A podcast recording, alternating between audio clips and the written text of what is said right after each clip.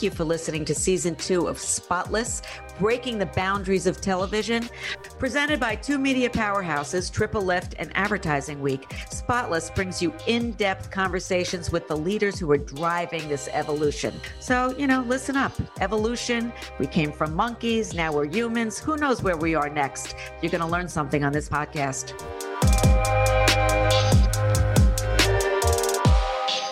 Advertising executive, digital media entrepreneur, and public speaker, Shannon Reed is highly sought-after thought leader, regularly presenting at major advertising and digital media industry conferences. Her insights and opinions have been cited in the New York Times, the Wall Street Journal, Ad Age, Media Post, Huffington Post, Adweek, and Women's Wear Daily. As SVP, head of media for L'Oreal, Shannon is responsible for elevating the quality of consumer connections for the L'Oreal USA brands.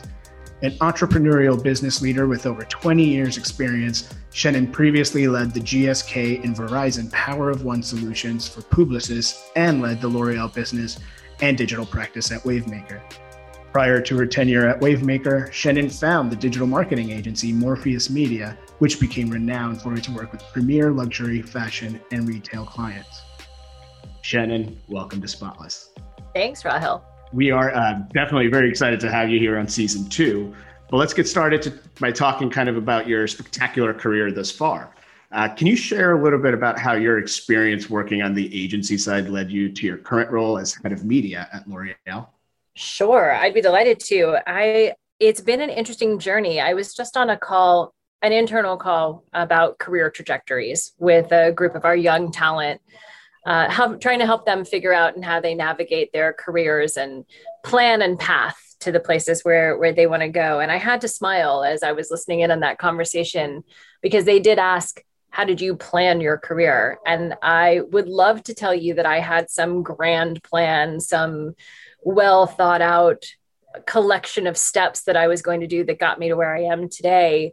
I think more so the answer for me has been, it's been a path of following really interesting topics and opportunities. I would honestly say none of it's been planned.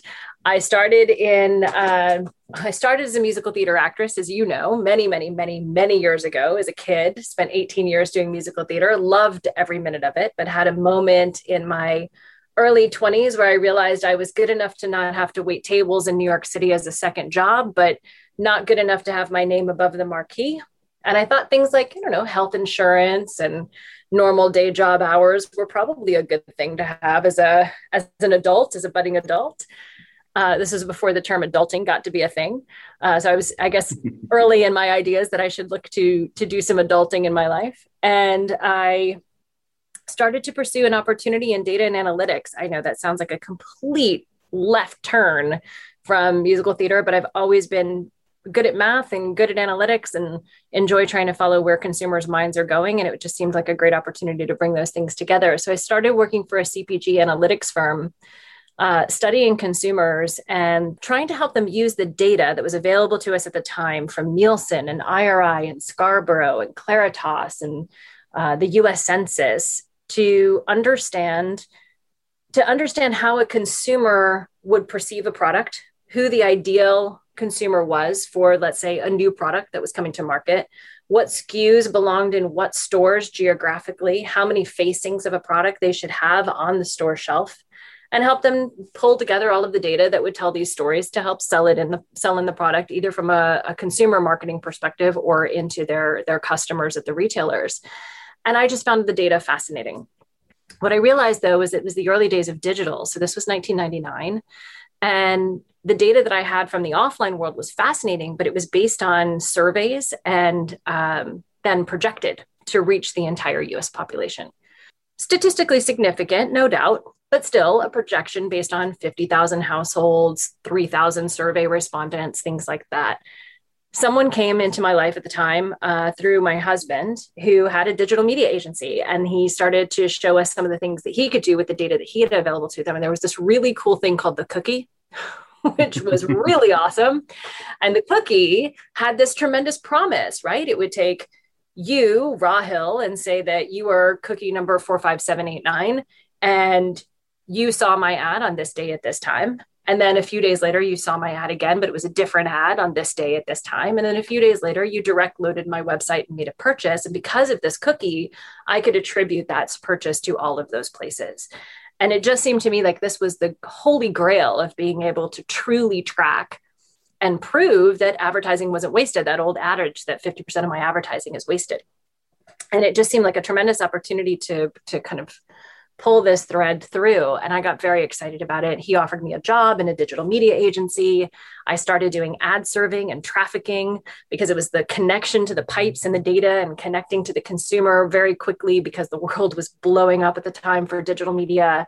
I was leading the New York Times account and AltaVista, the search engine AltaVista, spending ridiculous sums of money every single week trying to get them into the Media Metrics top 10, which we did.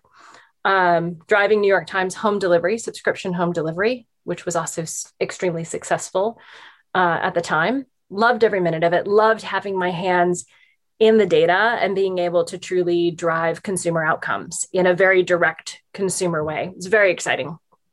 And then obviously the dot-com bubble burst around us. That was not as exciting, not nearly as fun. And we started to watch a lot of companies fold, and AltaVista pulled back. I think we all know how their story ultimately ended. The New York Times stuck around though, and it was a tremendous opportunity. The agency that I was working at decided it was going to become a consultancy, and they were looking for somebody else to pick up their clients. And I saw an opportunity to continue to run the media for the clients that I had in the way that I thought was best fit to produce consumer performance and great consumer outcomes.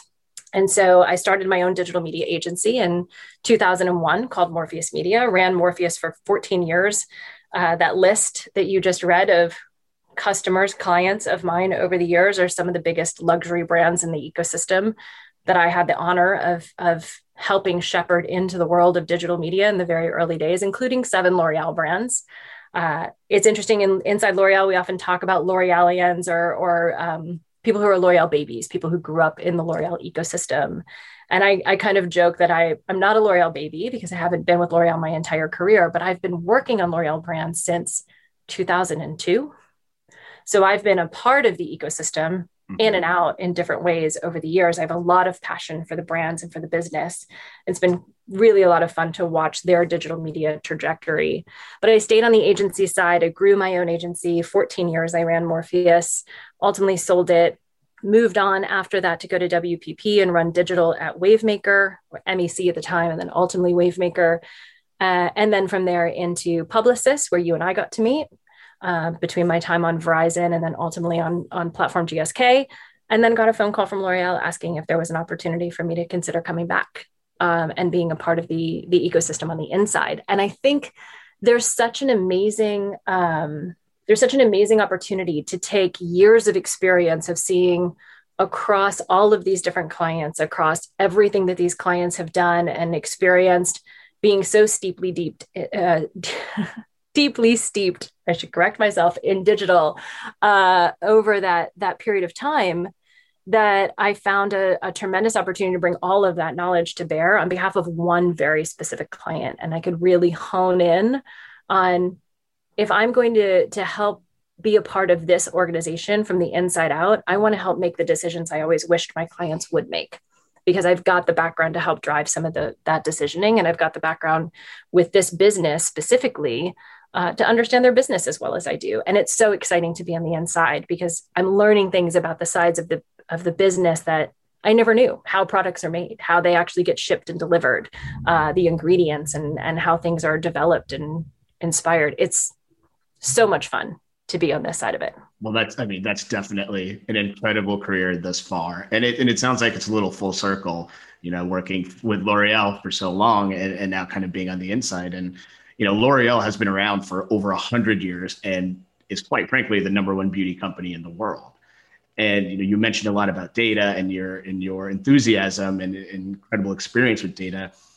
Curious to hear, how do you keep up with a lot of the industry and consumer trends, and how do you continue to stay relevant and maintain a position as the leading beauty brand in the industry?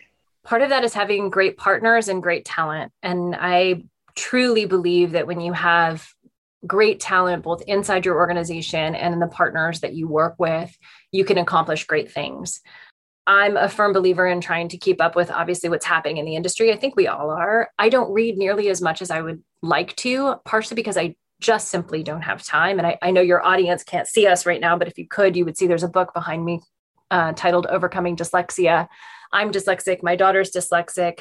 It's not that I can't read. Clearly I can, but I'm not the fastest reader. So when I can listen to a podcast or when I can have a conversation, and those are the pieces that get really exciting to me, spending a half an hour with you, Rahil, and brainstorming about what's happening in the industry and hearing your take on things and somebody else's take on things is how I start to stitch together all of the different pieces that we're hearing from the different parts of the organization. And I think there's something very empowering about the community in this industry. So I do a lot of my personal keeping up by maintaining the connections that I have in the industry and maintaining conversations with friends and colleagues, either my peers at other companies or partners that I've worked with, either on the sales side or on the agency side, and then within my obviously within my own team and within the agency that I work with. As L'Oreal, I think all of that brings itself to bear on behalf of our brands, because you've got people who are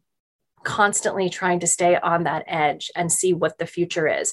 Now, we're picky. We're not going to chase every single shiny object, right? And we get the opportunity truly to chase every single shiny object.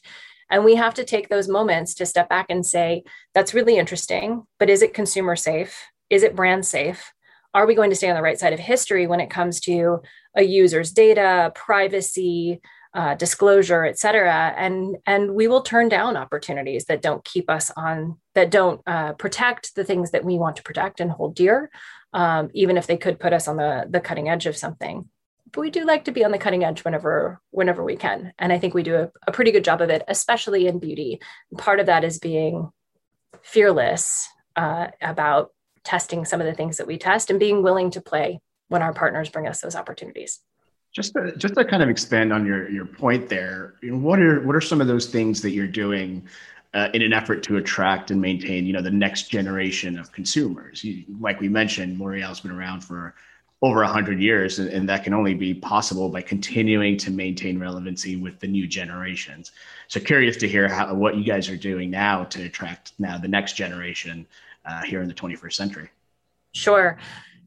There is an incredible thing happening. We've heard about the growth of direct consumer, the growth of e-commerce in this past year that we've gained, you know, 10 years in one, 5 years in one, depending on who you talk to and what metric you're looking at. It's been a tremendous opportunity. I think, especially during COVID, there was this moment that I realized that when you and I would sit down and look at a research study about what the number one influence thing was on a consumer, it was almost always the first thing on the list is almost always friends and family, right? And you see that like friends and family response and you go, yep, great, that's awesome. What's number two? Because I can't necessarily influence those.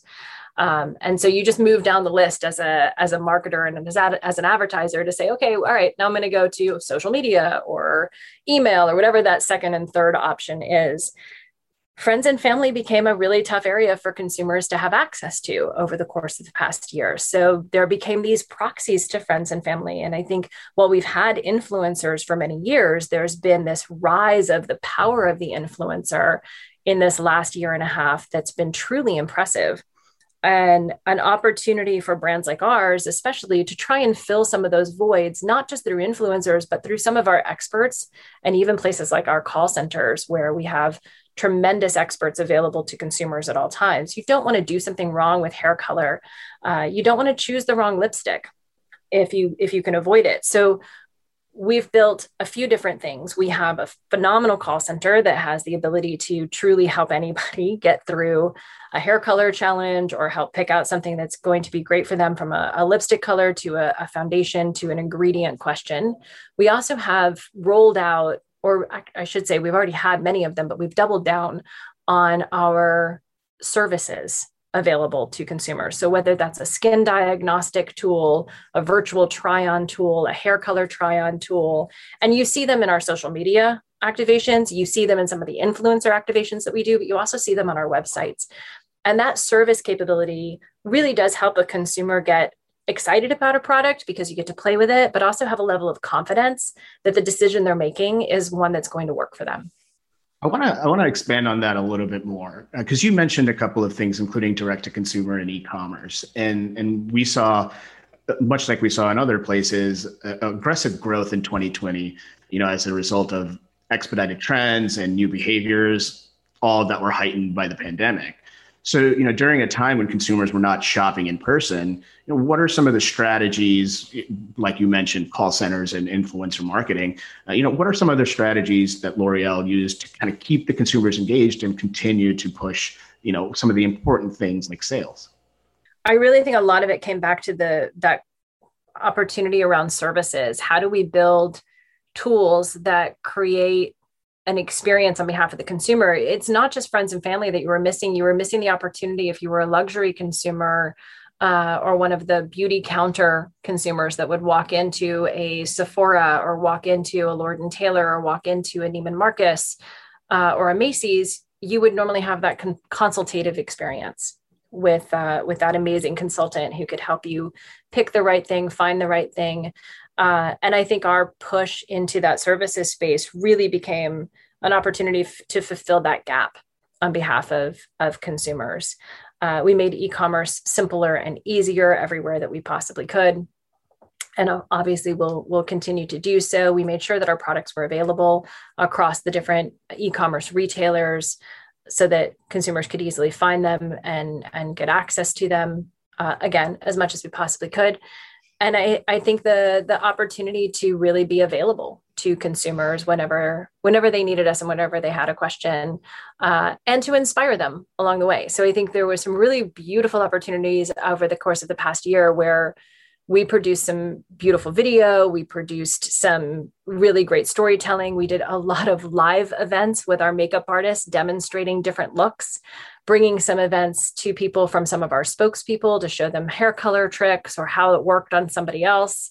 And those type of opportunities, I think, fulfilled a lot of customer demand to try and make sure, again, that they were making the right decision, but that they were also feeling confident in the choices they were making and that they had an opportunity to play a bit, because I do think in this last year, it was important for us all to find moments of joy and play as well. With so many options to reach consumers, and you mentioned a few during our chat, but how important is kind of L'Oreal's presence across kind of the different mediums, such as linear and digital and social and even connected TV? And, how are you kind of differentiating between them in terms of the objectives that L'Oreal has for its media? When I look across the different video viewing channels specifically, because that's really where your question honed in mostly on the video channels, and I'll talk about all of them. But when we think about the video channels, we as an organization really do plan them holistically. Part of that is to make sure that we get the best efficiency and efficacy out of the reach and frequency that we're looking for. Part of that is to make sure that we're meeting consumers wherever consumers are. So I don't look at video in isolation of linear versus digital. It's never a versus, it's an and a with. And when you step back and you think about the consumer perspective on video viewing, and I'm sure your audience probably feels this way, at least I hope they do, I'm sure you and I do as well. I don't just choose to watch things on my linear television. I don't just choose to watch things on my iPhone or on my iPad or on my computer. Or on any of the connected devices that are sitting in my living room. And I will admit I'm overly indulgent in all of the different places that I could connect with content. I have it all.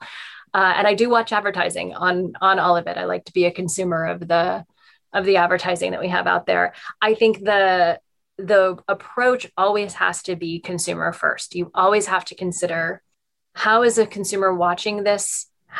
What is it going to mean to them in this space? And how do you make it valuable to them in that space?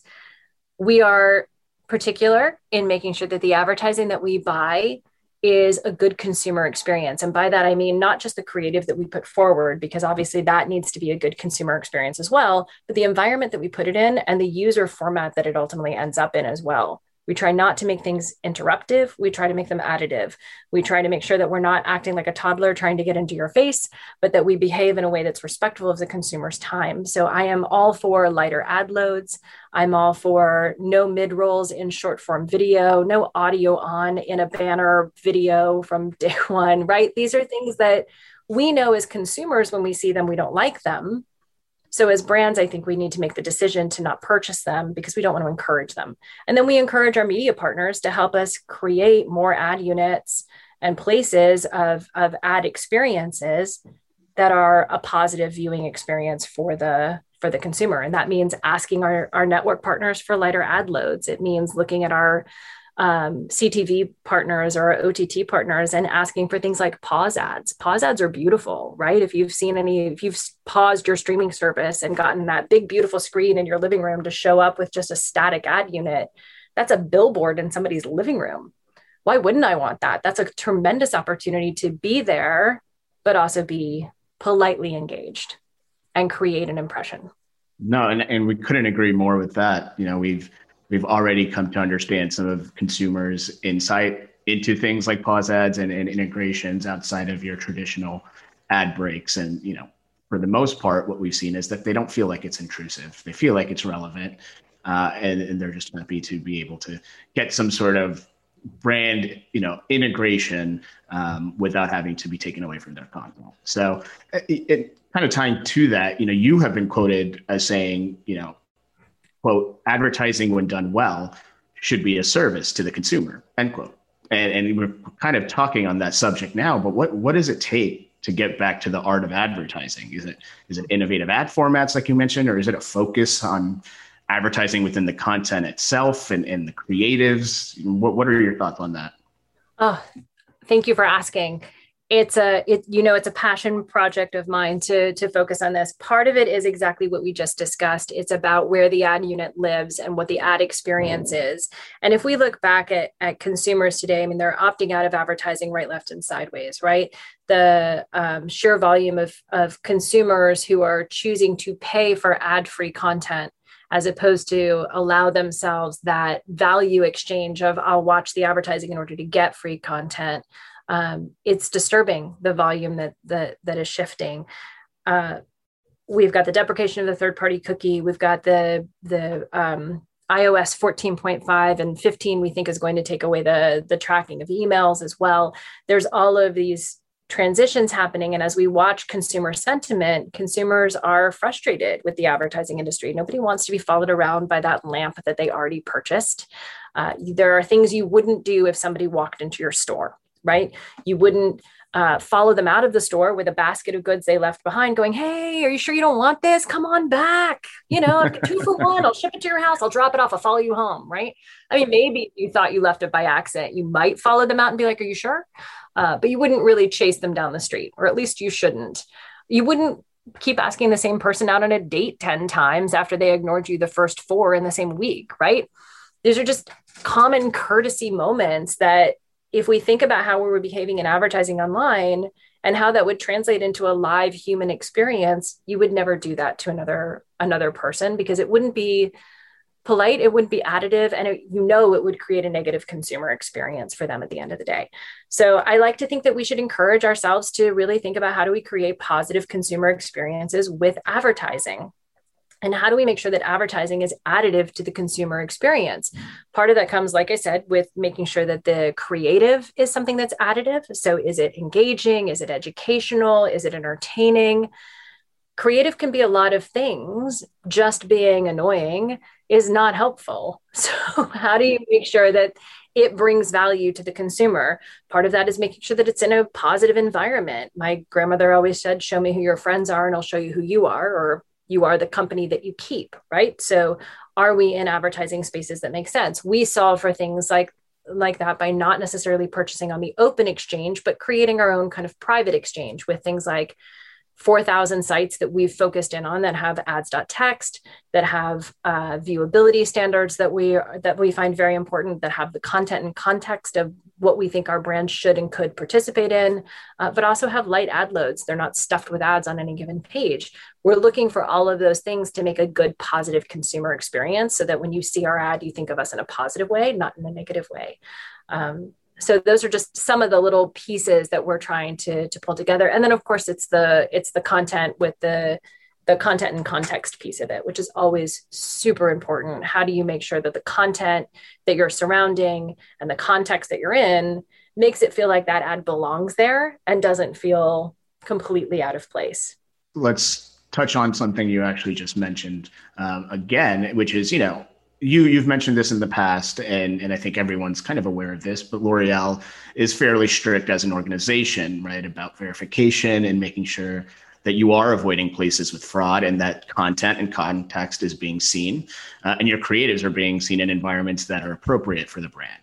Now, given that cautious nature, what is your approach to considering and testing new innovations and, naturally the need for flexibility that comes with it?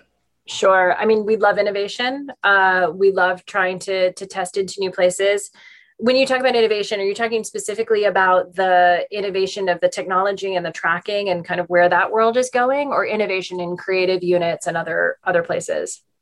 More so in creative and innovation in advertising units and formats. But I feel like there's probably some relevancy with tech and data and what we're able to do from a privacy and legislation standpoint. So, we're happy to learn from either standpoint what your thoughts are on innovation and how you handle that as a strict organization.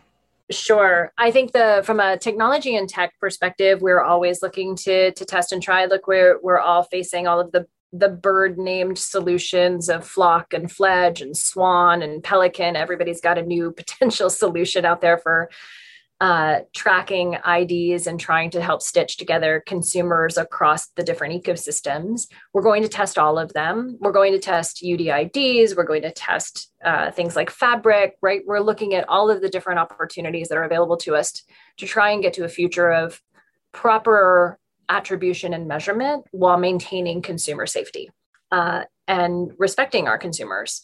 I think the challenge will be getting all of the partners to agree to standards and consistency across the ecosystem.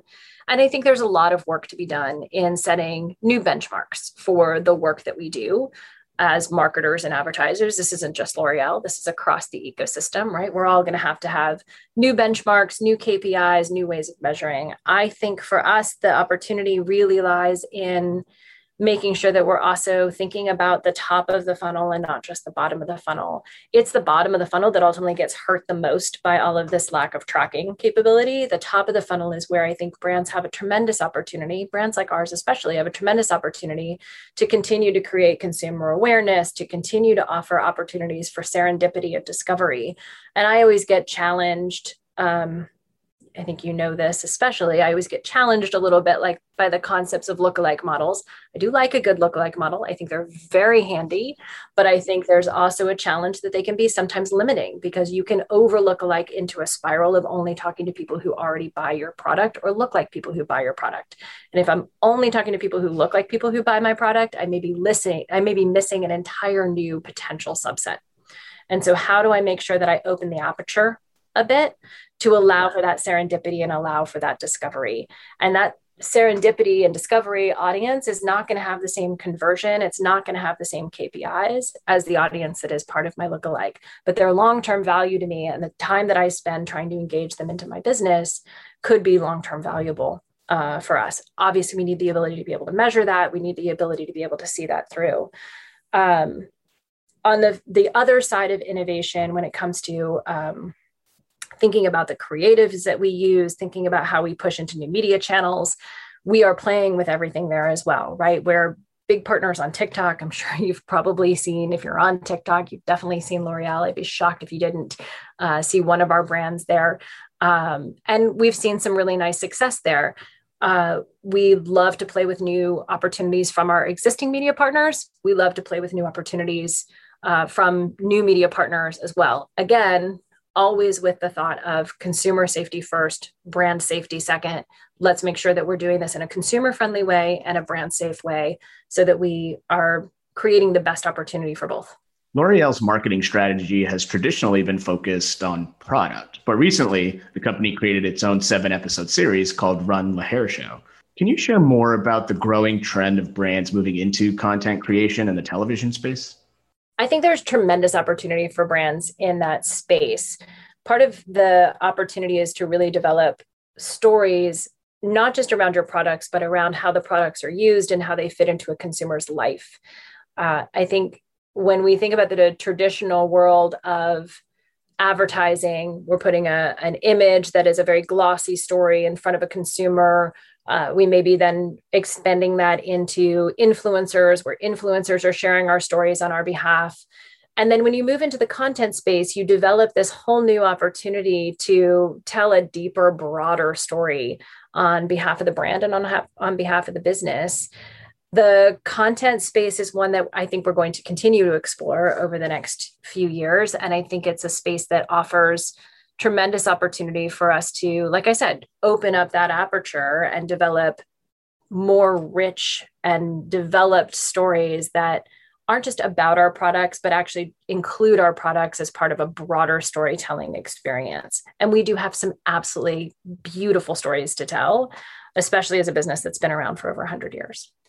Speaking of the ever-growing, content space and television as a whole, as more AVOD and SVOD services pop up, what does this do to the advertising market? How is L'Oreal adjusting to this kind of new and ever-changing environment?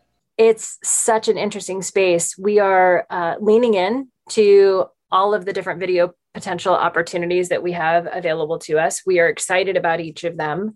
Some of them come with our existing network partners. And so there's an opportunity to extend and enhance our already existing network buys into spaces that include their linear fluidity and digital placements.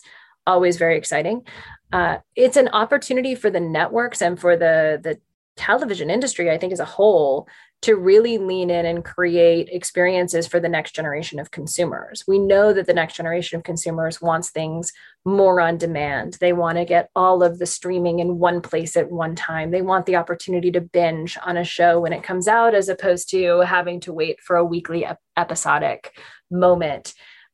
How do we lean into that? How do we make sure that we can participate in that? And I think that it does change how you think about the ad units that you put into that space. In a weekly episodic, you could then have the same maybe creative image every single week for 6 weeks or 8 weeks as that network show continued to move forward. If you're going to binge watch all 8 episodes or all 13 episodes or whatever they produced in that one moment, then you're going to need to have two things. One, the network or the producer, the video platform that you're working with needs to have a polite load.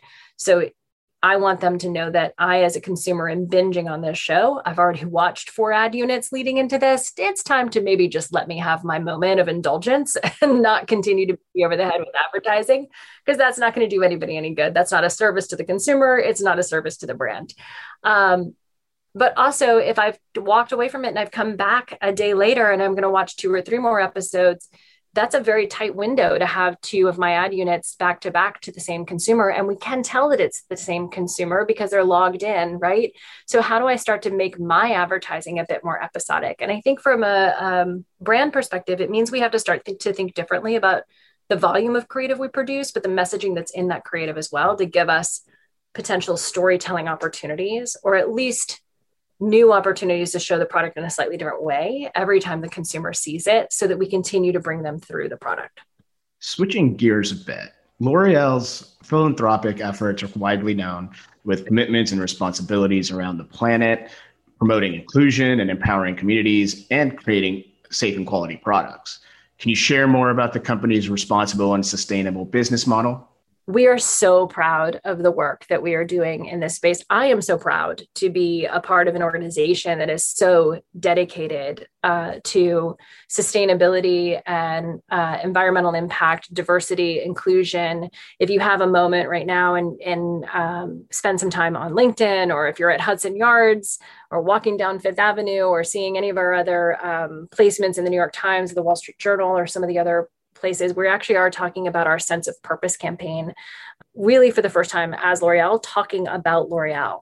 We don't talk about L'Oreal as a group very often.